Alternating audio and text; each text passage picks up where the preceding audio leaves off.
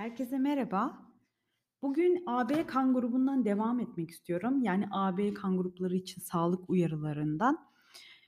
AB böyle hem A'dan çok kesişen hem B'den çok kesişen bir kan grubu olduğu için nasıl desem uyarılar sayısı açısından biraz yoğun ama içerik olarak da çok benim genel olarak anlattıklarımdan da çok farklı değil. Sayacağım hususlara ekstra dikkat ederlerse çok faydasını görürler. Şimdi AB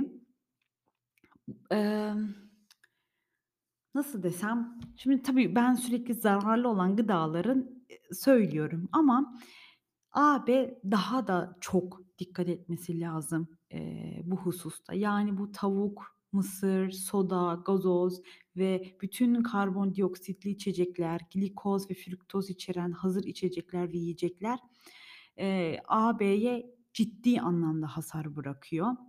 Aynı şekilde bu karışık etler, salam, sucuk, sosis gibi ve bu süt ürünleriyle proteini karıştırma meselesi, yani et, balık, aynı şekilde fasulye, yani bu bitkisel proteinlerde daha da dikkat etmeleri lazım ki bu belki biraz zor olabilir çünkü AB çok Anadolu kan grubudur ve o yörede, ama o yöreden de bağımsız zaten genel olarak Türk insanı bitkisel proteinin yanında o işte cacığı, ayranı, yoğurt tüketmeyi çok seviyor.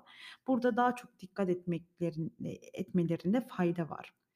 Şimdi AB'nin şöyle bir riski olabilir. Eğer hazım gerçekten iyi çalışmıyorsa ve bağırsakta olsun, kanda olsun çok zehirli kalıntılar olursa karaciğer hastalıklarına daha meyilli oluyorlar.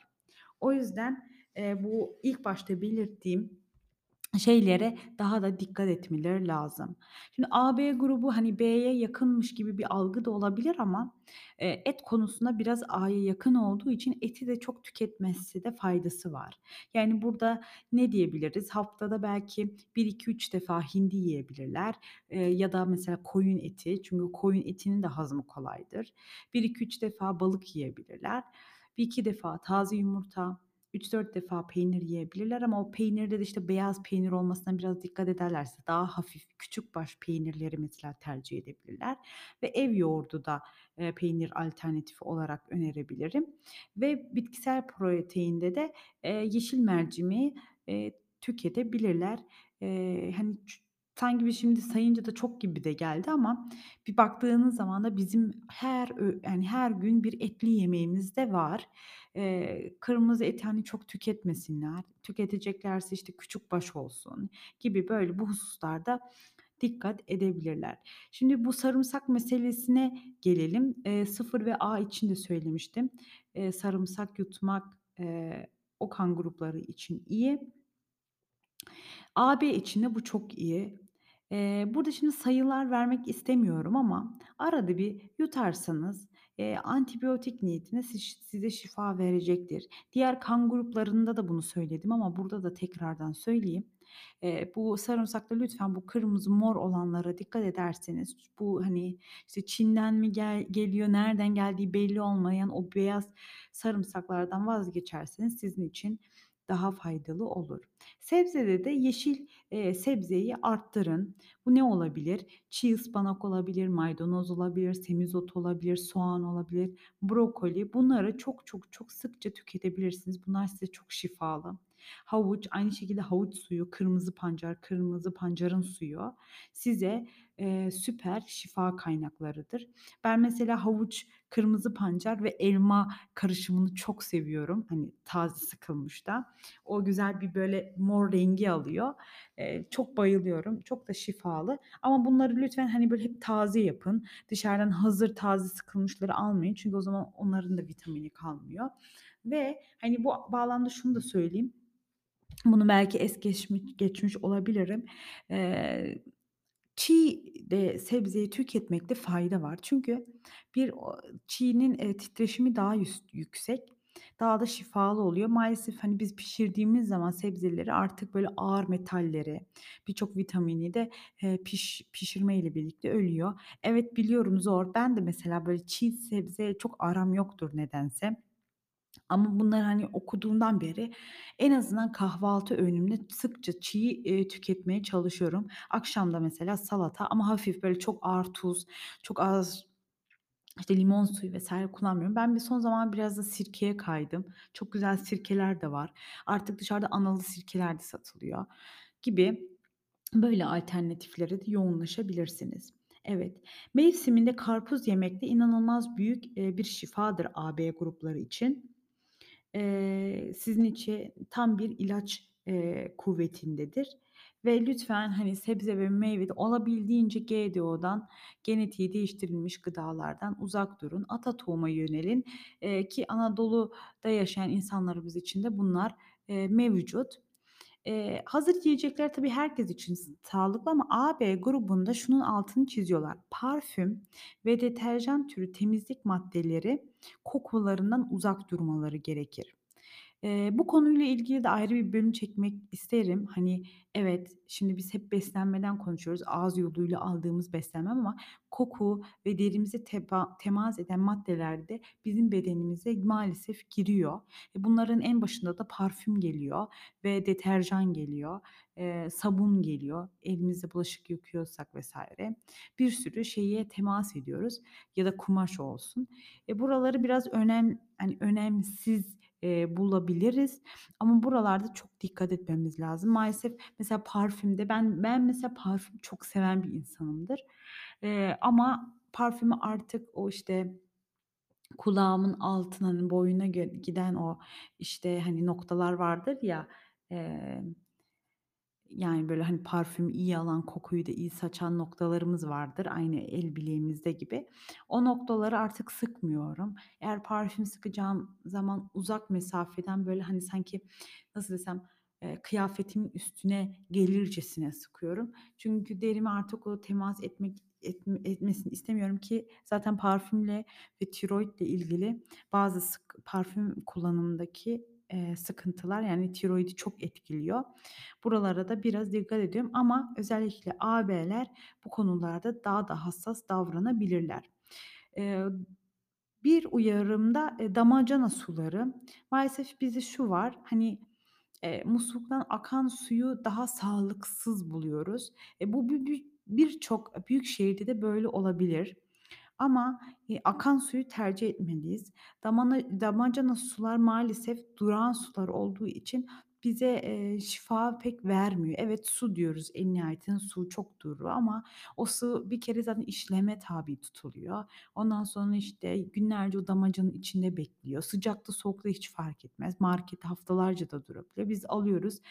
Ve bu bizim maalesef sudaki hazmı da zorlaştırıyor ve su bizim hazmımızı kolaylaştıracak bir maddeyken aslında hazmımızı daha zorlaştıran bir hali de geliyor.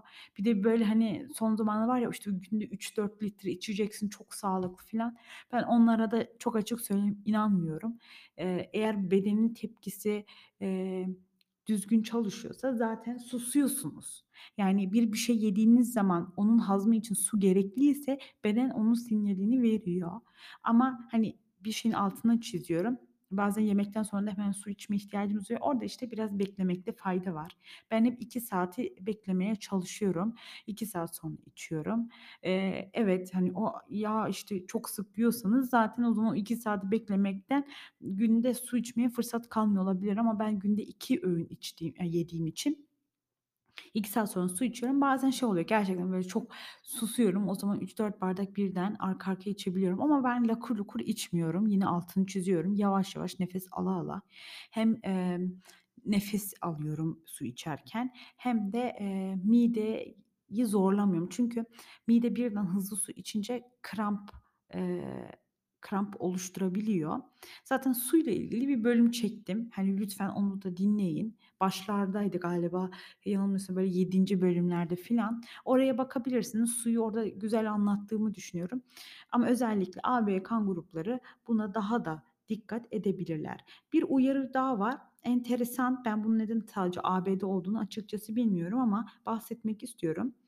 Şimdi o da hacamat meselesi. AB'de ekstra bir nasıl desem öneriyor bunu ama hacamat gerçekten çok güzel bir nasıl desem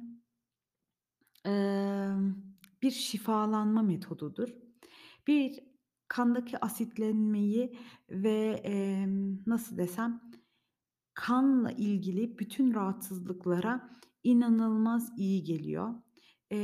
Ama özellikle AB'de tavsiye edilir.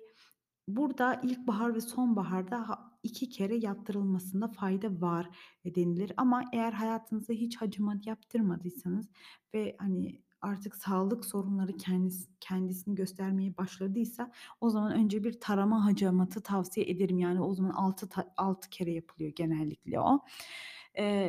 Ama eğer hani iyisiniz, sağlıksınız, hiçbir tıkanıklık olmadığını düşünüyorsanız, hazmanız süperse o zaman buradaki önerilen gibi ilkbahar ve sonbahar olmak üzere 2 kere yaptırabilirsiniz. Ama hacamat meselesini şunun altını çizmek isterim. Hacamatlarınızı ehli kişilere yaptırın. Yani önünüze gelende hacamat yaptırmayın. Çünkü hacamatta belli noktalarda nasıl desem evet hani işte orayı hani nasıl desem çizip işte orada işte kan akışını hızlandırıyor gibiyse ama o noktaların bir önemi var tabii. Burada bizim görmediğimiz daha manevi boyutta da açılımlar olabiliyor. O yüzden yaptırdığınız kişiyle uyumlu olun. Hiç tanımadığınız bir insanla bunu yaptırmayın. Zaten hacamatın kendine özgü kuralları vardır. İşte abdestli olmak, işte bunu yaparken dua okumak gibi böyle ince detayları vardır ama lütfen yaptırırken de beslenmeyle ilgili de kuralları vardır. Mesela 3 gün vegan beslenmeniz lazım ondan önce kan akışlığı daha hızlansın diye. Çünkü maalesef hayvansal